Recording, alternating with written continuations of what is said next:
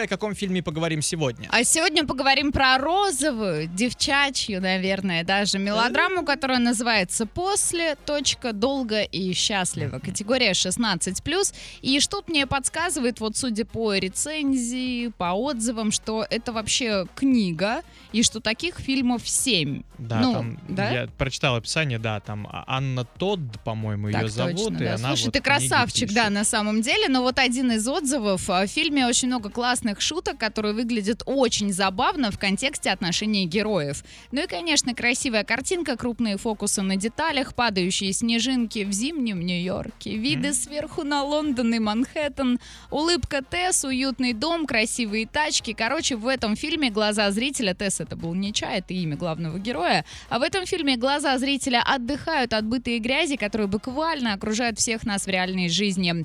Анна тот после четвертой книги выпустила еще семь, и поэтому... А, четыре было еще семь, а Ого. поэтому вполне может ожидать нас продолжение этой истории. Мгм. В общем, сходите в кинотеатр мира, составьте свое мнение.